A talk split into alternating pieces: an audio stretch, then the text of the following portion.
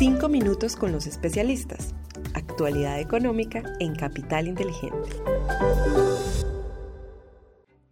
Hola, un saludo muy especial para todos hoy lunes 5 de junio de 2023. Somos Juan José Ruiz y quien les habla Susana Arenas. Les damos la bienvenida a nuestros 5 minutos con los especialistas, el podcast donde cada semana analizamos la actualidad económica realizado por la Dirección de Estructuración en Mercado de Capitales de Bancolombia. Los datos económicos más importantes de la semana. Muy bien, y para empezar, les contamos que la semana pasada cerró con el fin del conflicto sobre el techo de la deuda en los Estados Unidos, pues este ya fue aprobado por el Senado. La jornada del viernes 2 de junio fue positiva en este país con el Standard Poor's 500 y el Nasdaq subiendo a niveles no vistos desde agosto del año pasado. También se vieron alzas en los mercados en Europa y Asia. En el ámbito local, la tasa de desempleo incrementó 0,7% en abril con respecto a marzo, ubicándose así en 10,6%. Se espera que el desempleo mantenga una tendencia de deterioro debido a las modestas perspectivas de crecimiento económico para este 2023 y para 2024. En cuanto a los datos económicos de la semana, este miércoles se publicará la inflación de abril para Colombia y la balanza comercial de Estados Unidos. Además, el jueves conoceremos las nuevas peticiones de subsidio de desempleo del país norteamericano. Desempeño de los mercados internacionales. Bueno, y en cuanto al desempeño de los mercados internacionales, resaltamos tres hechos de la semana anterior. Primero, el dólar medido a través del índice DXY disminuyó en 0,2% hasta los 104 puntos.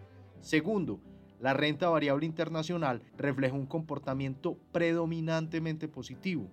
En Estados Unidos, el Standard Poor's 500 y el Nasdaq subieron 1,9%, mientras que el Dow Jones subió 2,1%.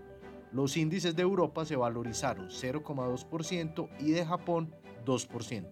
Tercero, en la renta fija internacional, el Tesoro de 10 años registró una valorización de 13 puntos básicos frente a la semana anterior, cerrando en 3,70%.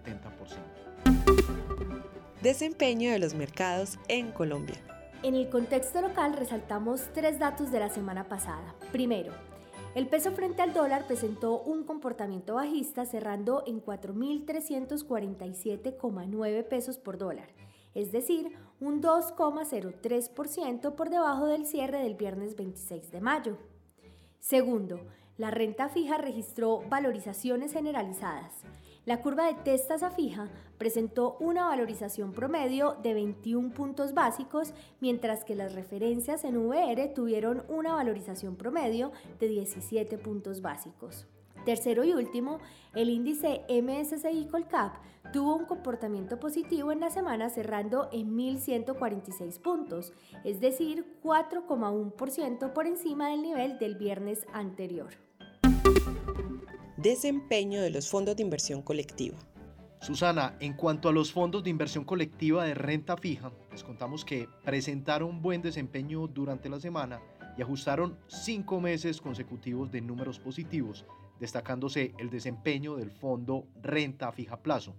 Por su parte, los fondos balanceados presentaron igualmente un desempeño positivo en medio de un buen desempeño de la renta fija local. Por otro lado, los fondos de acciones Colombia registraron desvalorizaciones en medio de muy buenos volúmenes de negociación. Finalmente, el fondo Renta Alta Convicción rentó positivo durante la semana ante una favorable resolución del techo de la deuda en Estados Unidos. Oportunidades de inversión para esta semana. Para finalizar, en la renta fija internacional continuamos gestionando el riesgo de crédito en los portafolios de inversión a través de la exposición a títulos soberanos o deuda corporativa grado de inversión del mercado estadounidense. En cuanto a mercados emergentes, mantenemos nuestra preferencia por la deuda soberana en dólares, donde seguimos resaltando los diferenciales de tasas de interés frente a su historia y otros activos comparables como los títulos de alto rendimiento. Para la renta variable internacional, consideramos que el impulso dado por el acuerdo del techo de la deuda puede ser de corto plazo y reiteramos nuestra atención al agotamiento de los catalizadores que venían soportando la subida. A nivel local, mantenemos nuestra preferencia por la deuda corporativa de más alta calidad crediticia y mantenemos nuestro portafolio con un plazo promedio al vencimiento máximo a tres años. En este sentido, en inversiones menores a un año preferimos inversiones indexadas a IBR y a más largo plazo en tasa fija. Por último, en cuanto al peso con respecto al dólar, esperamos que se cotice entre los 4.300 y los 4.500 pesos durante esta semana, mientras que en las acciones vemos con buenos ojos que se haya respetado el soporte de los 1.100 puntos nuevamente y para esta semana esperamos lateralidad en el mercado. Muy bien, y de esta manera terminamos nuestro episodio de hoy, pero como siempre les invitamos a suscribirse al informe semanal en el enlace que encuentran en la descripción del episodio.